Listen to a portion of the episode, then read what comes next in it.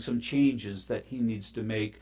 Pray that he would be open to making those changes. But Father, nonetheless, I lift him up to you and just pray, Father, as you have given him this day of life, pray, Father, that he would be glad and rejoice in it, and pray, Father, that you would give him many more. So, Father, we do pray that you would heal him and restore him back to health as well. And so, Father, we just thank you again for this opportunity for prayer, lifting up our study tonight, Lord, that once more that you would just speak to us and guide us in your word, we ask in Jesus' name. Amen. So, turning your Bibles, Jeremiah chapter 46, we're going to be starting at verse 1.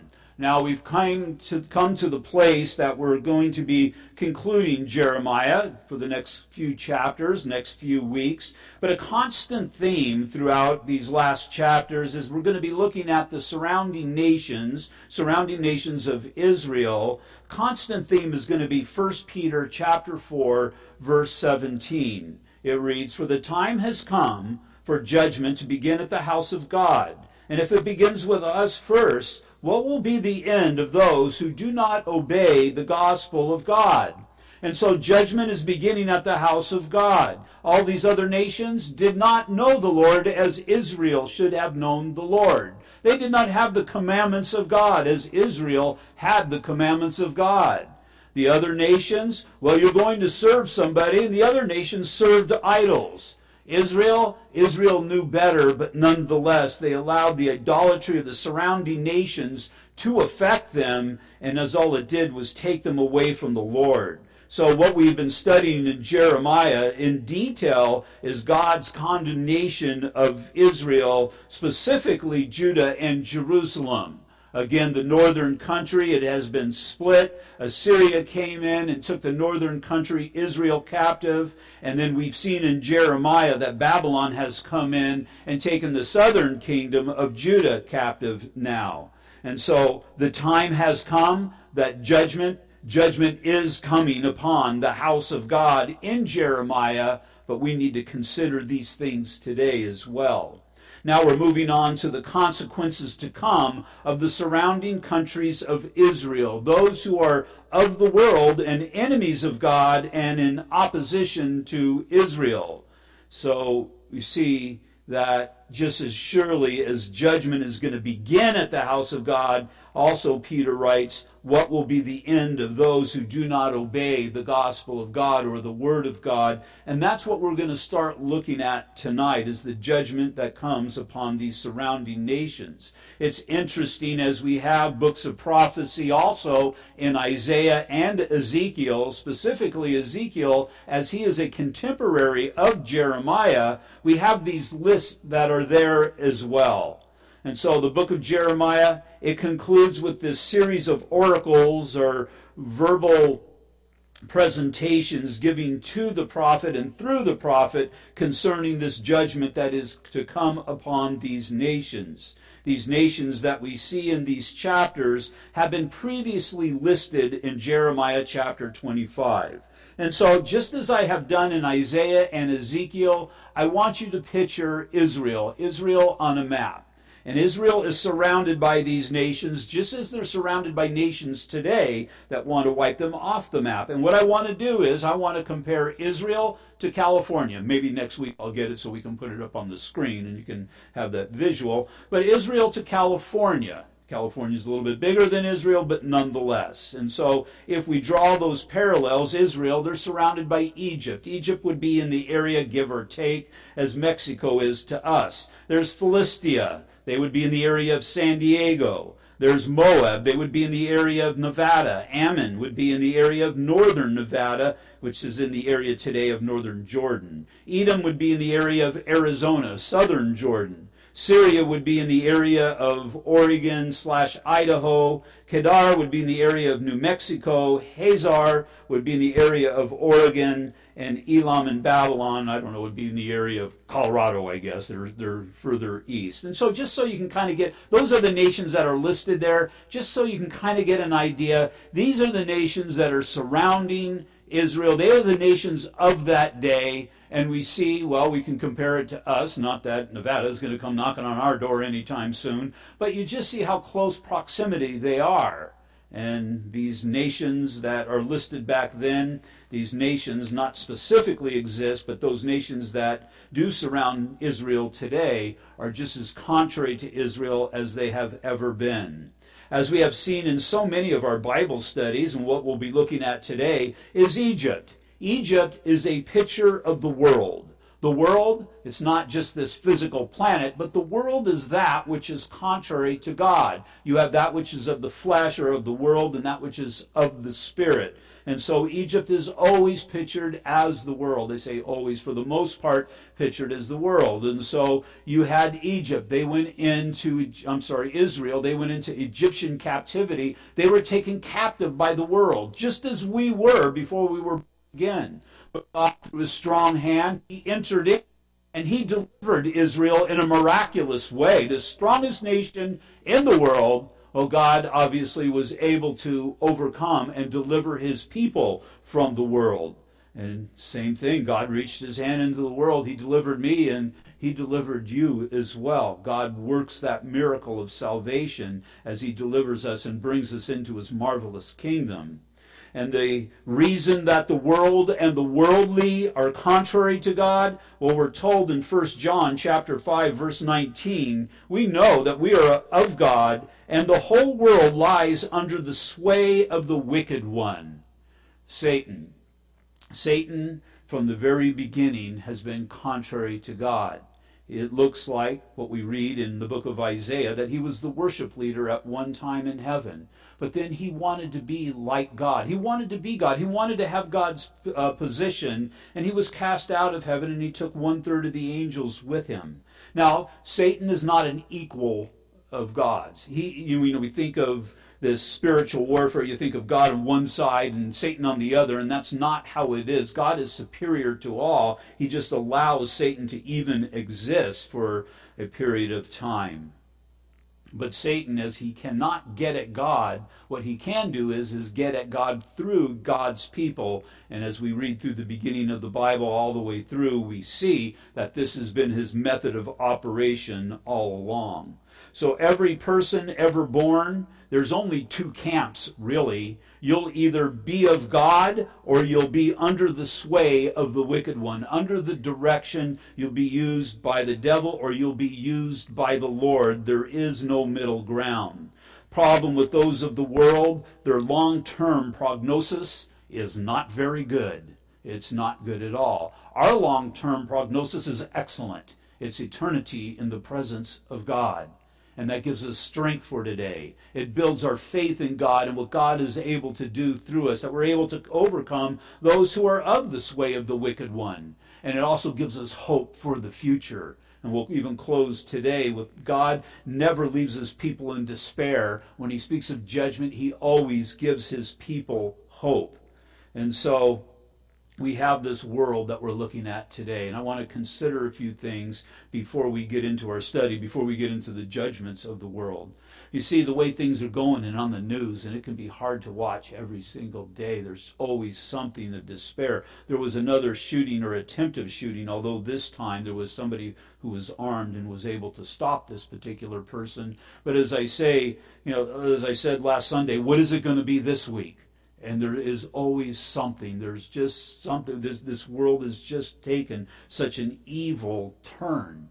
And obviously it's because we have rejected God. And if you reject God if you reject proper biblical morals then the devil is going to enter in and that is what's happened and so, as far as the future history of the world, there are five main views that I just want to take time and just kind of look at. You'll be able to see these things in our society. You'll be able to see these beliefs in people who are of the world. But five main views concerning the future history of the world and the path that is taking us there. The first four are going to be those of people who are ignorant to the Word of God. And first one, the first idea concerning the future history of the world and the path that is taking us there is the idea of inevitable progress. The idea is, is that that the thought that we are constantly progressing towards something better is always before us. It's the idea that things are always going to get better, and one way will one day will achieve all that we desire. And the idea is if you ponder the past and compare it to the present and project it to the future, society is headed to some sort of paradise, a time when there are no incurable diseases. All the races and nations will live in harmony during that day. Now, I'm not talking about the time when the Lord comes back. This is apart from the Lord, this belief. There is a one, rule, one world rule and one world religion all areas of commerce have been standardized, and this being the case, there's going to be no more wars. This is the idea of the socialist movement that we see coming into vogue even today. But the problem with these things are there's always going to be diseases. Why? Because sin has entered into the equation. Man, man in all of his brilliance and all of his effort and all of his abilities, we can't touch cancer. We can slow cancer down, but we can't stop it. People continue to get sick and people continue to die, which will happen until the Lord says no more. All the races and nations live in harmony. How's that going for them?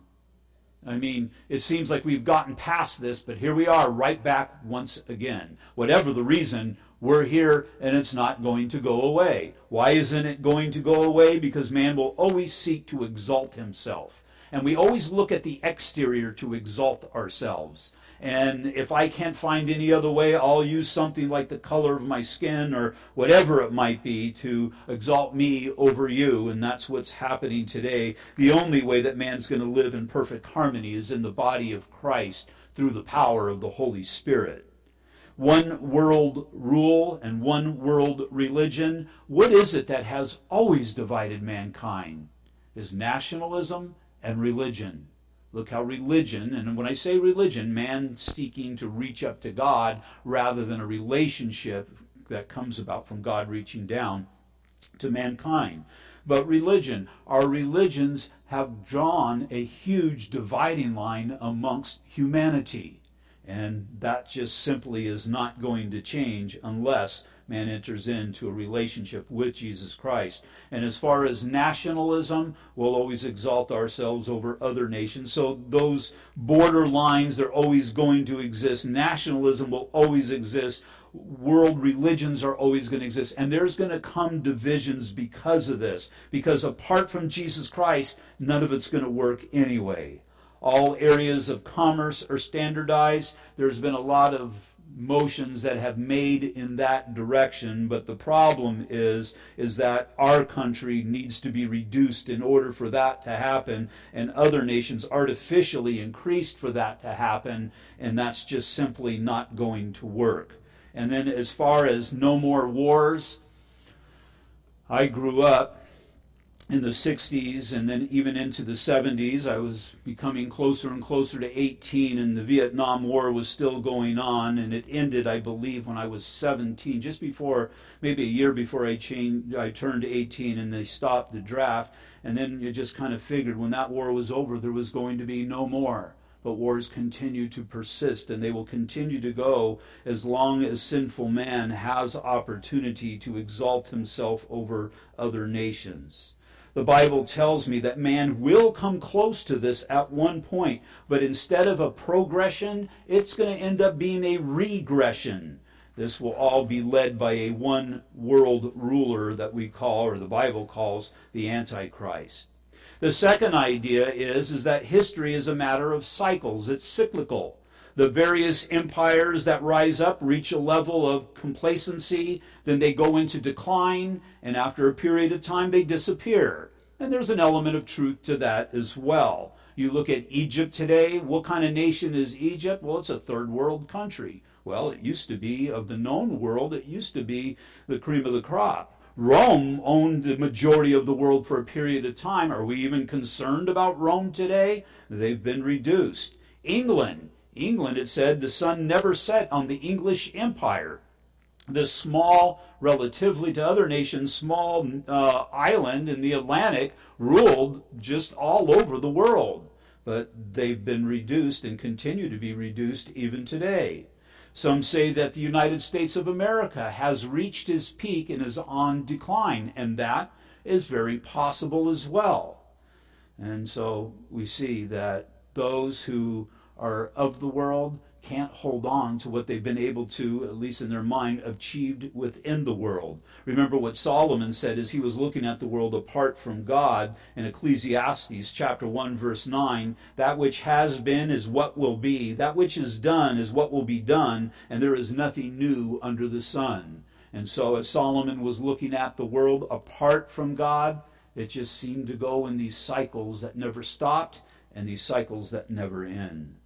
The third view is the second law of thermodynamics. This is the view that the cosmos, and again, all of these have elements of truth. The cosmos are as a clock that has been wound up and is now winding down. The sun is getting smaller, which it is. The earth is in a state of disrepair, which it is. And there will come a time when life is no longer possible. And it does seem like we'll be headed in that direction once again apart from God. And then, fourthly, there is the view that history is a meaningless, lawless, and shapeless sequence of events. I have decided to call this Doris Day theology. Que, sera, sera, whatever will be, will be. The future is not ours to see. The idea here is, is that things are just spiraling out of control. And then we have the fifth view. This is the biblical view of future world history. And so if we're going to look at the biblical view, we go to the Bible and 2 Peter chapter 3 verse 10 describes the future of the world perfectly. It says, "But the day of the Lord will come as a thief in the night, or it will come very unexpectedly." In which the heavens will pass away with a great noise. Now, he's not talking about the dwelling place of God, heaven. He's talking about space, and he's talking the sky and all the place, the dwelling place of the planets. Which the heavens will pass away with a great noise, and the elements will melt with fervent heat. Both the earth and the works that are in it will be burnt up. What seems to be described here is, is a nuclear explosion. And I really believe that that's how God is going to bring an end to the world. Now, don't get me wrong. I'm not talking about us shooting nuclear rockets kind of a thing and destroying the earth. I'm talking about when God says time is up. When God says time is up, time is going to be up. What's a nuclear explosion? Well, it's a chain reaction that starts when neutrons strike the heavy now this is just what we're able to do uranium or plutonium nuclei, nuclei, nucleus, which splits, releasing a tremendous amount of energy along with two or more neutrons, which in turn split more nuclei, and so on. So we've been able to shoot particles at uranium or plutonium, and we've been able to split the atom. And as that atom splits, it releases two more nuclei, which split other atoms. So you have what's called a chain reaction. Now, this is a chain reaction in a controlled environment. This produces a lot of heat and a lot of energy, what we would call an atomic explosion. Now, the only elements that we are able to split, uh, really the only natural element that we are able to split is uranium. We can split plutonium, but that's kind of a man made kind of a thing. But uranium is the only one, as far as I know, that we're able to split. Now, what happens when God decides that it's over? He'll split them all. The periodic table, all the elements that exist, what happens when those are split and that chain reaction goes off? Everything is just going to cease to exist. It's going to be pretty much instantaneous. And we see here in Peter, in 2 Peter, everything's going to be destroyed down to the very elements the building block of all of creation is the elements. On that periodic table, you can see there the elements that you are created of, that chair is created of, and even the air that we breathe is created of. What happens when all of those elements are split? You're going to have this huge explosion, and it's going to come instantaneously, and everything will be gone. This will be done by the hand of God. It's not going to be done while we're here you guys, you get out of it. We're, we get out of it free. Well, not free. Christ paid the price. But nonetheless, by the grace of God, there's going to come that time after the millennial rule reign when all of humanity is judged that because sin has infected the world to the degree that it has, God is going to create a new heaven and a new earth. But what's going to happen to the old one? Well, we see here what's going to happen to the old one. So, what we're looking at tonight is the short of prophecy of the world to see the long of prophecy concerning the world. These things that were going on during Israel's day back then, I mean, other than the judgment that has, temporary judgment that has come upon Israel, but these surrounded nations that are Israel's enemies, they still exist today. Maybe not the same specific one, but again, if you take a map today of Israel, you look at the nations that are around them, they're all contrary to Israel. Some have diplomatic relations like Jordan does today, but nonetheless, for the most part, they're contrary to Israel. So, to a degree, things have gotten better, but they haven't really changed. And they're going to get a whole lot worse in the future. And so, the things that we look at that happened in the past, we can see how elements of those are still in existence today, and we'll look in the future and see how, well, the judgments that came in the past are going to be magnified by the judgment that one day is going to come in the future. Now, there are two main oracles against Egypt here in this chapter. The first oracle is in verses 2 through 12. It's before the battle of Char, uh, Carchemish. This battle was against Babylon in the area of the Euphrates River. Babylon and Egypt and Assyria are gathered together. Why? Well, because Assyria was the world power, but now they've been reduced. Babylon has come upon the scene. Assyria has come and gotten Egypt, and they've allied themselves together because Babylon's gotten pretty powerful. And this battle of Carchemish, they've come up against one another, and what has happened, and they fought it in the area of the Euphrates River, Babylon decimated Egypt and Assyria, and Egypt and Assyria both, they were never the same. And then we'll see the second oracle. The second oracle is in verses 13 through 26. It's at that time that Israel had fled to Egypt for protection from Babylon. Problem Egypt would not even be able to protect themselves, and we had seen earlier what's going to happen when Babylon enters into Egypt. Now, keep in mind, we're going to be going back chronologically as we've been looking at Jeremiah. We're going back now. We're, we're backing up and we're looking at what is hap- going to happen to these nations. So, chapter 46 through to the end of the chapter was really before the fall of Judah. Matter of fact, we have a little bit of a timeline here in verse 1 it says the word of the Lord came to Jeremiah the prophet against the nations, verse 2, against Egypt, concerning the army, the army of Pharaoh Necho, king of Egypt, which was by the river Euphrates and Carchemish, and which Nebuchadnezzar, king of Babylon, defeated in the fourth year of Jehoiakim, the son of Josiah, king of Judah. So once again, that gives us the time frame. It gives us the win. It's in about 605 BC that the battle of Carchemish is about to be fought. And again, as I said before, Babylon has come upon the scene. Now, what is Babylon referred to in the scriptures? As the servant of God. Babylon, it's not that they have this heart for the Lord, but this is a tool that God is using to bring his judgment to those nations of the world.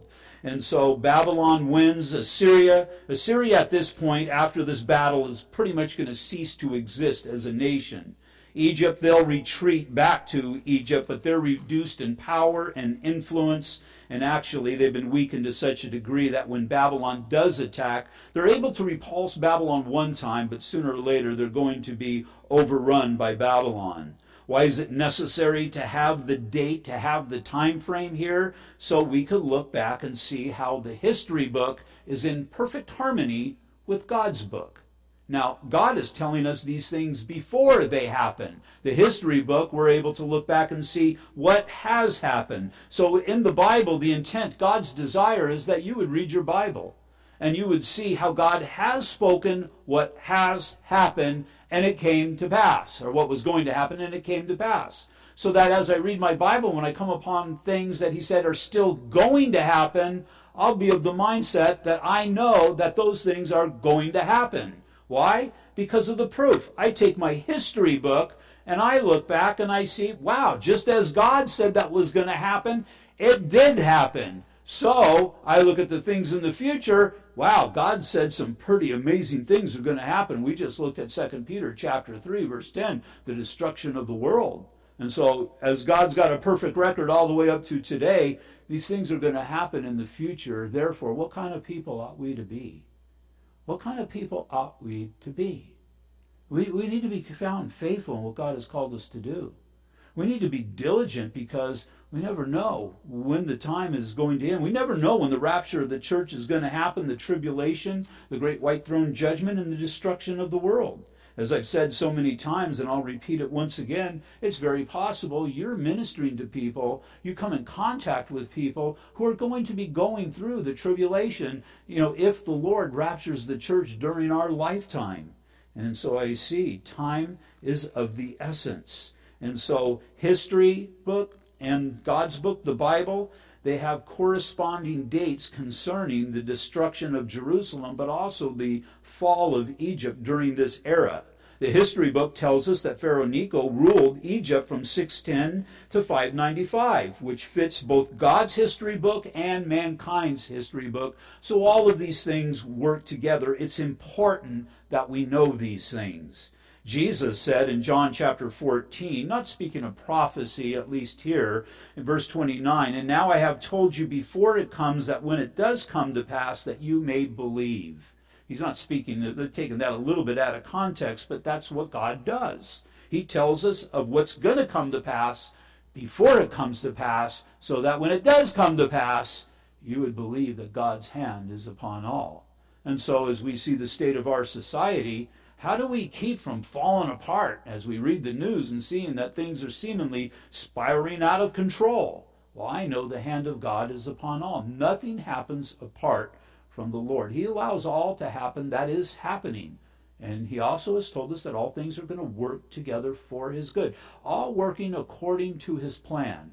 I'm not going to always understand that before they happen or as they're happening, but sooner or later you'll be able to look back and see how God has worked these things for the good. Now, the second warning that God gives is why. And the easy answer is why these things are happening specifically to Egypt, but also mankind, the nations in the future, is because of their arrogance. Their arrogance in that they have placed themselves over God, and some have even placed themselves as a God. Verses 3 through 9. Order the buckler and the shield, and draw near to battle. Harness the horses, and mount up, you horsemen. Stand forth with your helmets Polish the spears, put on the armor. Why have I seen then dismayed and turned back? Their mighty ones are beaten down. They have speedily fled and did not look back. For fear was all around, says the Lord. Do not let the swift flee away, nor the mighty man escape. They will stumble and fall towards the north by the river Euphrates. Who is this coming up like a flood, whose waters move like the rivers? Egypt rises up like a flood, and its waters move like the rivers. And he says, I will go up and cover the earth. I will destroy the city and its inhabitants. Come up, O horses, and rage, O chariots, and let the mighty men come forth. The Ethiopians and the Libyans who handle the shield, and the Lydians who handle and bend the bow. Some of that is boasting from Egypt, and some of that is God telling what's going to happen. But all through history, it's been a commonality. When a leader of a nation proclaimed himself to be a god, it was always the beginning of the end. Now, as far as Egypt, what was so special about Egypt? Why do we keep hearing about Egypt? And even Egypt, what's so significant about Egypt that it would be in existence today? Well, it was their proximity to the Nile River. The Nile River was the reason for Egypt's influence and its power the Nile Delta. Now, a delta, if you don't know, the Nile River would flow from Central Africa north towards uh, the Mediterranean Sea, where it dumps into the sea. It would kind of fan out. At times, it would flood its banks and it would spread out into kind of a marshland. And what is happening is taking nutrient rich soils from the interior of Africa and it's depositing them in that delta region. And what made Israel, I'm sorry, Egypt so powerful, he who controls the food controls the power. And so Egypt was very powerful because of the food that they were able to produce based upon the Nile River and the Nile Delta. And so, this being the case, we need to see that Egypt was a desirous area. Now, we see when Joseph went into Egypt, how he had favor with Pharaoh. But after a while, Israel lost favor with Pharaoh. What you have to understand is that Egypt changed hands a lot.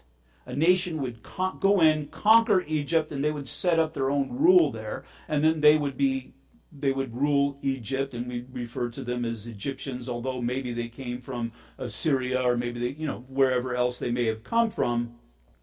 But Egyptians is at this time and really throughout history were not true Egyptians. They were basically a hybrid people that have come from all over the area, the various conquering armies, again, because it was just simply so desirous.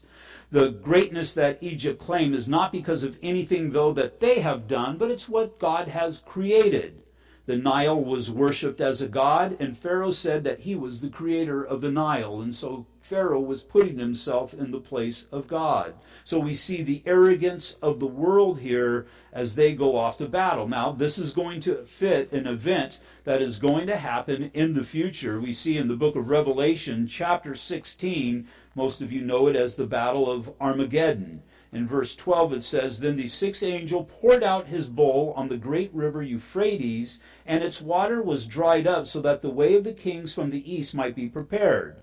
And I saw three unclean spirits like frogs coming out of the mouth of the dragon. So the idea is that these kings are under the sway of the wicked one, coming out of the mouth of the dragon, out of the mouth of the beast, and out of the mouth of the false prophets. For they are spirits of demons, performing signs which go to the kings of the earth and of the whole world. Why? To gather them to the battle of the great day of God Almighty. Behold, I am coming as a thief. Blessed is he who watches and keeps his garment, lest he walks naked and they see his shame. And they gathered them together to the place called in Hebrew Armageddon. Now, we were there. If you went to, well, I know you didn't, not everybody here, but when we went to Israel, we were on Mount Carmel and we were at Mount Megiddo, specifically Mount Megiddo. Mount Megiddo overlooks the Jezreel Valley or the Valley of Armageddon. And if you stand up there and you look out over that valley, it's very apparent that all of the troops of the world today would be able to fit in that valley. It wouldn't wouldn't even be a stretch. It, it's huge. It's really big. In California, if you're going up north and you go through the San Joaquin Valley, how big that is, where Bakersfield is, and, and all, Uh, it's about the size of it. Maybe not quite that big, but it is huge. And so there's going to come that time when nations are arrogantly going to come together. Now they're coming together against one another, but what's who's ultimately in control here? Well, we just saw the demons. Satan is in control. He's gathering these nations all together. They're thinking they're going to do battle against one another, but what happens at that time? It, it, it's the second coming of Jesus Christ. And you see that. We're not going to turn there, but you see that in Revelation chapter 19. And they're going to turn to do battle against the Lord Jesus Christ man in his arrogance and in his deception is going to think that he's able to emerge victorious by doing battle against God. Well, what's going to happen? We'll, we'll look at just the verse in a little bit, but the Lord's just going to, through his spoken word, through his spoken word, and they're going to fall in that valley and be food for the birds of the air. We see the short and the long of this prophecy when it comes to the fate of these nations. Verses 10 and 10 through 12. For this is the day of the Lord God of hosts, the day of vengeance, that he may avenge himself on his adversaries. The sword shall devour, it shall be statuated and made drunk with their blood. For the Lord God of hosts has a sacrifice in the north country by the river Euphrates. Go up to Gilead and take balm, O virgin, the daughter of Egypt. In vain you will use many medicines, but you shall not be cured. The nations have heard of your shame, and your cry has filled the land, for the mighty man has stumbled against the mighty. They both have fallen together, speaking of Egypt and Assyria. So, just as the prophecy of this battle of Carchemish played out, as we were told, so we can have a confidence will the battle of Armageddon. Revelation 19:21 speaks of those who are gathered together against the Lord at his coming. You'll be with the Lord at his coming if you're a born again believer today. You'll be there. You're not going to be doing any fighting. There's no real fighting done from our perspective. We're there as witnesses. The Lord, well, it says, and the rest were killed with the sword which proceeded from the mouth of him who sat on the horse. That would be Jesus Christ. And all the birds were filled with their flesh. Can you imagine just all of the armies of the world and just filling that valley, any valley, and just the Lord just with a word, and they all fall over and die. And it's a great victory that we have. It's what we see in the Word of God, and we see in the power of the Word of God. And we see that those who stand against the Word of God are going to meet their demise. The third warning that God gives, again, is why, if you will, part 2, verse 13 through 19. The word that the Lord spoke to Jeremiah the prophet, how Nebuchadnezzar, king of Babylon, would come and strike the land of Egypt. So, just as that, that, that great battle near the Euphrates River, that Babylon was able to defeat both Egypt and Assyria, Assyria was destroyed. Egypt went back to Egypt. Now, Babylon later on will come up against Egypt, but they'll be repulsed. It wasn't God's timing yet.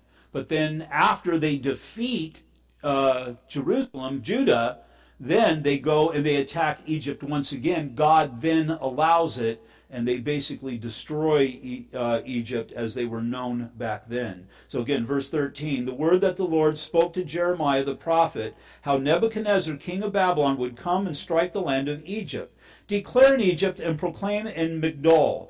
Proclaim in Noph. Noph would be Memphis, not Tennessee, Memphis in Egypt. And in Tahpanhes, uh, say, Stand fast and prepare yourselves, for the sword devours all around you.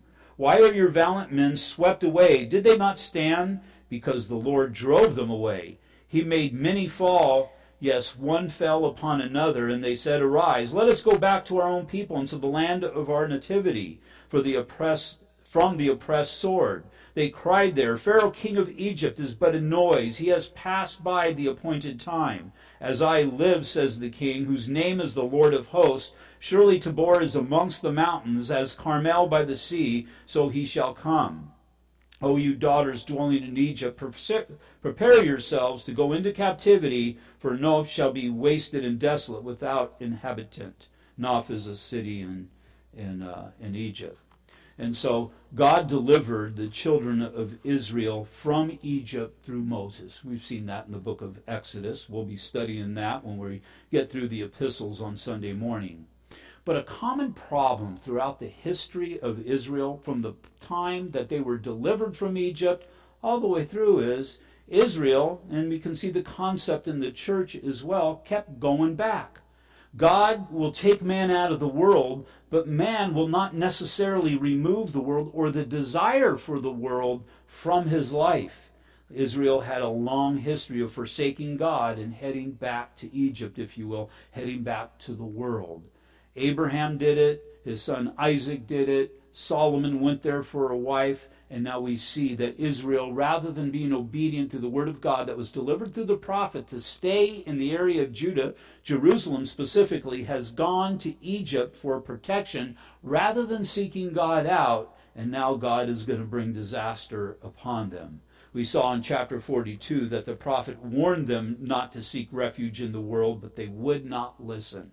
Isaiah said in Isaiah 31, verse 1, Woe to those who go down to Egypt for help and rely on horses, who trust in chariots because they are many, and in horsemen because they are very strong, but do not look to the Holy One of Israel, nor seek the Lord. And that's what I'm saying. We can look at the news and we can think in despair, what are we going to do? Just continue to seek God out. God is your protector, God is going to be your peace, and God is your comfort. As I've said so many times before, things are not falling apart things are falling into place. And we can look at the Bible and we can see these. And that should strengthen us. Why? Because we see as things are falling into place, they're falling in place according to how God's word said that they were going to fall into place. And so, what that tells me, once again, God's in control. God's in total control of your life because He loves you and He cares for you and He's going to protect you. And so, in the midst of that, that's what we cling to. We cling to God in faith and hope. Faith, trusting in God for today. Hope, trusting in God for tomorrow. Egypt had to go. Pharaoh thought he was a god, and Israel treated Egypt as their god, and they're both going to suffer the consequences. God will strip you of anything that you place between him and you, and that's exactly what he's doing. Fourthly, the fourth warning that God gives is how he will lay waste to Egypt, verses 20 through 26. Egypt is a very pretty heifer, but destruction comes, it comes from the north, that would be Babylon, Also, her mercenaries are in her midst, like fat bulls, for they also are turned back. They have fled away together, they did not stand. For the day of their calamity had come upon them, the time of their punishment. Her noise shall go like a serpent, for they shall march with an army and come against her with axes like those who chop wood. They shall cut down her forest, says the Lord, though it cannot be searched, because they are innumerable and more numerous than grasshoppers. The daughters of Egypt shall be ashamed. She shall be delivered into the hand of the people of the north. The Lord of hosts, the God of Israel, says, Behold, I will bring punishment on Amon of No and Pharaoh and Egypt, with their gods and their kings, Pharaoh and those who trust in him. And I will deliver them into the hand of those who seek their lives, into the hand of Nebuchadnezzar, king of Babylon, and the hand of his servants. Afterward it shall be inhabited as in the days of old, says the Lord. And so if you're a Jew and you're hearing this, and you're in Egypt because you've gone there to hide from Babylon and sought the protection of Pharaoh, he just said that I will bring punishment on those who trust in Pharaoh. And so Israel is going to be part of that punishment. And it's that reason, part of that reason, why we are to be separated from the world. The world's going to be judged. It's going to be destroyed. We just saw that in 2 Peter chapter 3, verse 10. Do you really want to be part of the world? That's the it may look attractive for today, but in the world, I'm sorry, in the future, it's going to be destroyed. And so you look at this and you think, Man, it's just total despair. But never does God leave his people in despair because the last two verses of this chapter, it's our last point tonight, it's not a warning at all, but it's God giving his people hope. In, in the midst of the judgment to come, God's people always have hope. And where's our hope? Our hope is in the fulfillment of what was being spoken of back then, the Messiah who has come, our Lord Jesus Christ. Verse 27 but do not fear my servant Jacob, and do not be dismayed, O Israel, for behold, I will save you from afar, and your offspring from the land of their captivity. Jacob shall return, have rest, and be at ease. No one shall make him afraid. So he's speaking about the preservation of Israel and Judah, and he's also talking that this is a future event because he's talking of their offspring. We know it's going to be 70 years. Verse 28 Do not fear, O Jacob, my servant, says the Lord, for I am with you. For I will make a complete end of all the nations to which I have driven you. But I will not make a complete end of you. I will rightly correct you, for I will not leave you wholly unpunished. So they're going to have to suffer some, some, some pretty strict punishment because they've been disobedient to the Lord. But God is not going to judge them as he is going to judge the world. Sometimes God allows some pretty hard things to come into a born again believer's life. But why does God do it? God does it so that you would be separated from the world. God does it so you would be corrected and you would come back into his good grace, the place where he blesses you. The world is going to be judged, but we'll be corrected. We'll be corrected, and our correction is for the purpose of restoration, for God to bring us into that place where we're under the shadow of his wings going back to that well known previous verse, looking at the verses that surround it in Jeremiah. After 70 years are completed at Babylon, I will visit you and perform my good word towards you and cause you to return to this place. For I know the thoughts that I think towards you, says the Lord thoughts of peace and not evil, to give you a future and a hope. God wants them to have hope, to trust in Him for the future. God does not have thoughts of evil towards them. This is all working together for good says in verse 12, Then you will call upon me and go and pray to me, and I will listen to you. And you will seek me and find me when you search for me with all of your heart. I will be found by you, says the Lord, and I will bring you back from your captivity. I will gather you from all the nations and from all the places where I have driven you, says the Lord, and I will bring you to the place from which I caused you to be carried away captive. Father, we just thank you, God, for the hope that you gave, but you gave that hope for the purposes of today, that we too would have hope in this present evil age. But Father, there is no hope apart from you, and it all depends upon who is your child and who is under the sway of the wicked one. And I just pray, Father, for this time and this day, even right now. Lord, these things that are going on can truly get the better of us. And I just pray, Father, that we would be a people that would keep our eyes firmly upon you through prayer, through fellowship, and through your word. And so, Father, you've told us these things are going to happen. And Lord, we have confidence as they come to pass that you are under control. And so, Father, I lift up those right now who are sitting in this room, and I just pray, Father, that you would bless them for coming here tonight. I pray, Father, that you would seek them, Lord, and that you would seek them out, Father, especially the ones who maybe have walked away and bring them back into your fold.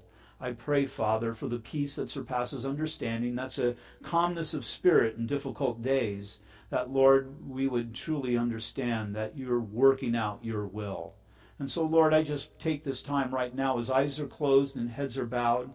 Father, is there anybody in this room, Lord? I just pray that you would impress upon their heart who you're speaking to tonight, who maybe is in despair, maybe is going through a difficult time, maybe has yet to even make a commitment to you. And I just ask right now if there's anybody here that that's going on in your life, raise your hand and allow me to pray for you. Is there anybody here who just the world and the things of the world have just gotten the better of you? Is there anybody here who just feels like you're just in despair and, and you're not receiving joy in your Christian life? Or maybe you want to receive Jesus Christ as your Lord and Savior. You get to define it. It's however it is that God meets you. Is there anybody here tonight? I see your hand. Is there anybody else? I'm just going to pray for you. Anybody else? Father, you've seen the hand that has gone up before you, Lord, and I just pray that you would meet that person. Meet that person, Father, just as truly as you met Israel back then, and you have delivered these things through your word to us today. It's for these purposes of strengthening the hope of your people. And I just pray, Father, for the hand that has gone up, for that person, Lord, that you would bless them. Pray that you would strengthen them, that you would give them the surety of your word and your will within their lives, and that, Father, they would find that peace that surpasses understanding. And so, Father, you know, and they know why they raised their hand, and I pray that you would just simply meet them there. And so, Father, we just thank you for tonight. I just pray, Lord, as you have blessed our time in your word, that you would bless this last worship song and our time in fellowship. God, that you just simply be glorified through all that we do, we pray in Jesus' name. Amen. We all stand, please? Sunday morning, we're going to be in James. Sunday evening, in Psalm 119. And then after Sunday evening service, it's Terry Taco time. So I invite you to come out. Danny's going to be here. I invite you to come out for a time of fellowship. God bless you guys.